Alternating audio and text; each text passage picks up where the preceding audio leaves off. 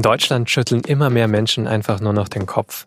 Aber wie geht's eigentlich den Briten nach dieser Woche mitten im Brexit-Chaos? Darüber spreche ich in dieser Folge von Auf den Punkt mit Katrin Karlweit. Sie ist unsere Korrespondentin in London. Und sie erklärt mir auch, ob das vielleicht nicht sogar eine gute Woche für Theresa May war. Mein Name ist Vincent Vitus Leitgeb. Sie hören den SZ Nachrichten Podcast. Die vergangene Brexit-Woche ist die Geschichte von drei Abstimmungen. Die erste findet am Dienstag statt, mit der Frage, ob Großbritannien dem Brexit-Deal von Theresa May und der EU zustimmt. The eyes to the right, 242. The nose to the left, 391. Die Mehrheit ist dagegen. 391 Abgeordnete, um genau zu sein. Die Reaktion der Parlamentarier klingt wie eine Mischung aus Frust und Schadenfreude. Es gibt also eine zweite Abstimmung am Mittwoch. Sind die Abgeordneten überhaupt für einen geregelten Brexit mit EU-Vertrag? The eyes to the right, 321. The nose to the left, 278. Also ja, Brexit mit Deal, aber nicht mit Mays Deal. Erleichtert wird gejubelt, aber das einzige Problem, bis zum Austrittsdatum am 29. März sind es nur noch zwei Wochen. Wann soll dieser neue Deal, der nicht Mays Deal sein soll, jetzt überhaupt noch ausgehandelt werden? Am Donnerstag stimmt das Parlament also zum dritten Mal ab. Soll der Austritt vielleicht verschoben werden? Die Mehrheit sagt ja, aber irgendwie weiß keiner mehr so recht, ob das jetzt gut oder schlecht ist. The eyes to the right, 412. The nose to the left, 202. Diesmal raunt keiner, keiner jubelt, ein bisschen wird gemurmelt. Als erstes spricht dann der Oppositionsführer Jeremy Corbyn. Mr. Speaker, after the last few days of government chaos and some defeats, Corbyn sieht im Regierungschaos die Chance und Verantwortung, jetzt zusammenzuarbeiten. Jetzt sei die Zeit, um Lösungen für die Staatskrise zu finden. Das wäre natürlich schon vor langer Zeit wichtig gewesen. Ich habe die leise Befürchtung, es ist jetzt langsam etwas zu spät. Katrin Karlweit ist die SZ London-Korrespondentin. Es wird jetzt sehr knapp und die Gräben sind nach wie vor wahnsinnig tief. Das hat man gestern auch bei der letzten der drei Abstimmungen in der vergangenen Woche gesehen, in der Labour im Grunde gegen das gestimmt hat, was auf seinem äh, Parteitag beschlossen wurde, nämlich gegen ein zweites Referendum als letztes Mittel, obwohl ein Teil der eigenen Abgeordneten das gerne gewollt hätte. Ähm, was jetzt noch rauskommen kann, wenn May nächste Woche ihren Deal zum dritten Mal zur Abstimmung stellt, wäre, dass sie auf Labour zugeht und es einen parteiübergreifenden Kompromiss gibt. Wie der aussehen kann, ich habe zurzeit Schwierigkeiten, mir das vorzustellen. Aber irgendwie ist sie darauf angewiesen, oder? Dass jetzt neue Abgeordnete dazukommen. Na, nicht unbedingt. Also zum einen hat sie ja zurzeit äh, heftigen Druck ausgeübt oder übt sie aus auf die DUP und die Hardliner der eigenen Partei. Die DUP, das ist diese nordirische Partei, die ihr zurzeit die Mehrheit verschafft. Die Hardliner der eigenen Partei haben ihr bisher die Zustimmung verweigert. Deshalb hat sie den Deal nicht durchgekriegt, weil sie ihre eigenen Leute nicht hinter sich hat. Die Zahl derer, die leicht nervös wird, äh, zwei Wochen vor Toresschluss, wird größer und, und die äh, Tories setzen zurzeit darauf, dass ihre eigenen Leute einknicken und ein paar Labour-Leute, die ohnehin schon übergelaufen sind, weil sie überzeugte Leaver sind, bei der Stange bleiben. Ähm, ich glaube nicht, dass die Tories damit rechnen, dass sie von Labour eine Unterstützung bekommen. Sie haben schon gesagt, Theresa May will den Deal ein drittes Mal ins Parlament einbringen. Warum macht sie das nochmal genau? Sie ist davon überzeugt, dass sie es schafft. Äh, sie ist eine extrem ja, unerbittliche Person in mancher Hinsicht, auch gegen sich selbst. Und ich glaube auch, sie hat das Gefühl, es ist die einzige Chance, die einzige Lösung. Was natürlich lange Zeit nicht gestimmt hätte, nun aber so kurz vor Torschluss möglicherweise stimmt. Es gibt den Deal. Sie sagt sich nicht ganz zu Unrecht. Ähm, das muss man fairerweise sagen. Leute, ihr seid dumm. Wir haben hier einen, der ist nicht großartig, aber er ist gut genug, stimmt dafür. Und was sie zurzeit versucht, ist, ähm, auf den letzten Metern noch ein paar Zweifler und Gegner des Plans auf ihre Seite zu ziehen. Es geht zurzeit eigentlich darum, dass die, die bisher in ihrer eigenen Fraktion gegen den Deal gestimmt haben, irgendeinen eine Handhabe, eine Begründung finden, äh, nun doch noch, äh, wie das die Briten sagen, von der Leiter herunterzuklettern.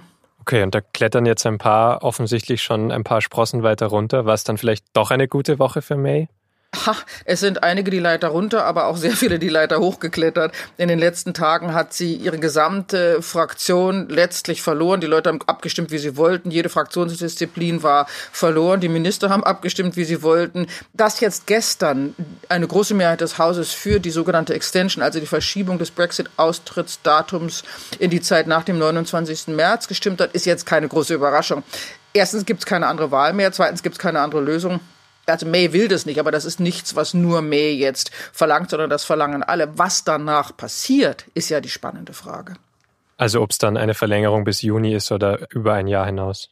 Ja, genau, je nachdem, was jetzt passiert. Also wenn sie nächste Woche den Deal durchkriegt, ich sage voraus, es bleiben noch ungefähr 20, 30 Gegenstimmen über. Also sie wird es nicht schaffen, aber wer weiß das schon.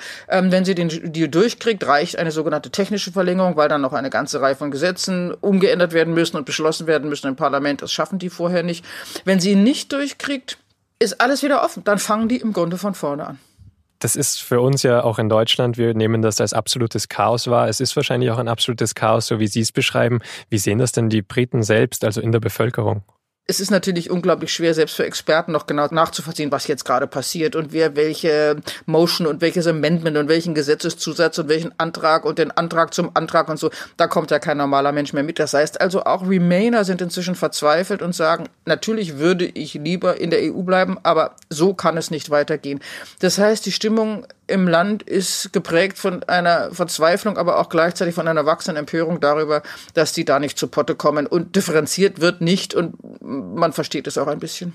Also wächst dann auch die Politikverdrossenheit so ein bisschen? Ja klar, das ist ja einer der Gründe, warum die EU auf gar keinen Fall eine Verlängerung äh, dieser ganzen Verhandlungen über den Juni hinaus will. Das äh, EU-Parlament wird gewählt am 23. Mai, wenn ich nicht irre, wenn es keine Regelung bis dahin gibt und es keine Lösung gibt, um zu verhindern, dass die Briten an der Europawahl teilnehmen. Dann habe ich aus Brüssel gehört, dann fürchten die, dass die Europagegner bei Europawahlen in Großbritannien bis zu 40 Prozent kriegen. Und diese 40 Prozent Europagegner aus Britannien, die wollen die im EU-Parlament auch nicht haben. Also die tun gut daran, zu verhindern, dass es so weit kommt.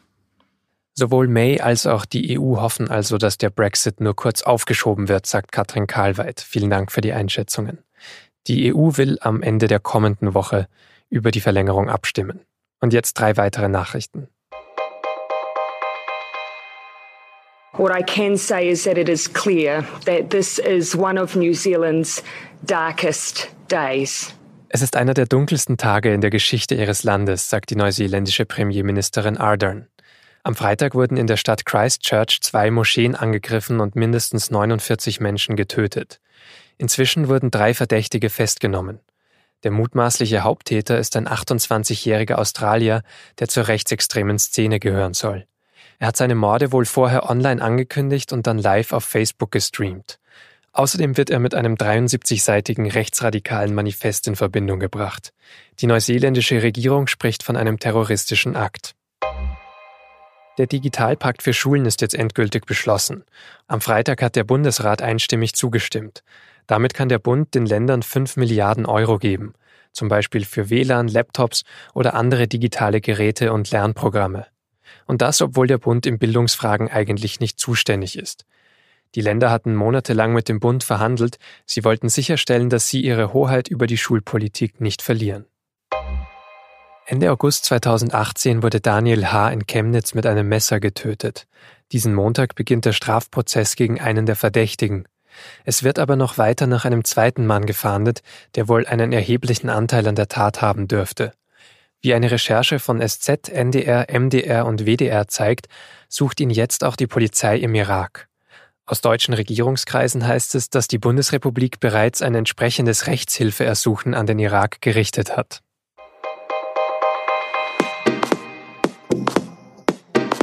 Auch an diesem Freitag haben weltweit wieder tausende Jugendliche für mehr Klimaschutz demonstriert. In Deutschland sollen es etwa 200 Veranstaltungen gewesen sein. Ob mit diesen Fridays for Future gerade eine neue Umweltbewegung entsteht und wie die die Klimapolitik verändern könnte, dazu hat die SZ einen neuen Newsletter gestartet. Wöchentlich gibt's Neuigkeiten und Leseempfehlungen. Anmelden können Sie sich online unter klimafreitag.de. Klimafreitag in einem Wort. Redaktionsschluss für Auf den Punkt war wie immer 16 Uhr. Danke fürs Zuhören und ein schönes Wochenende.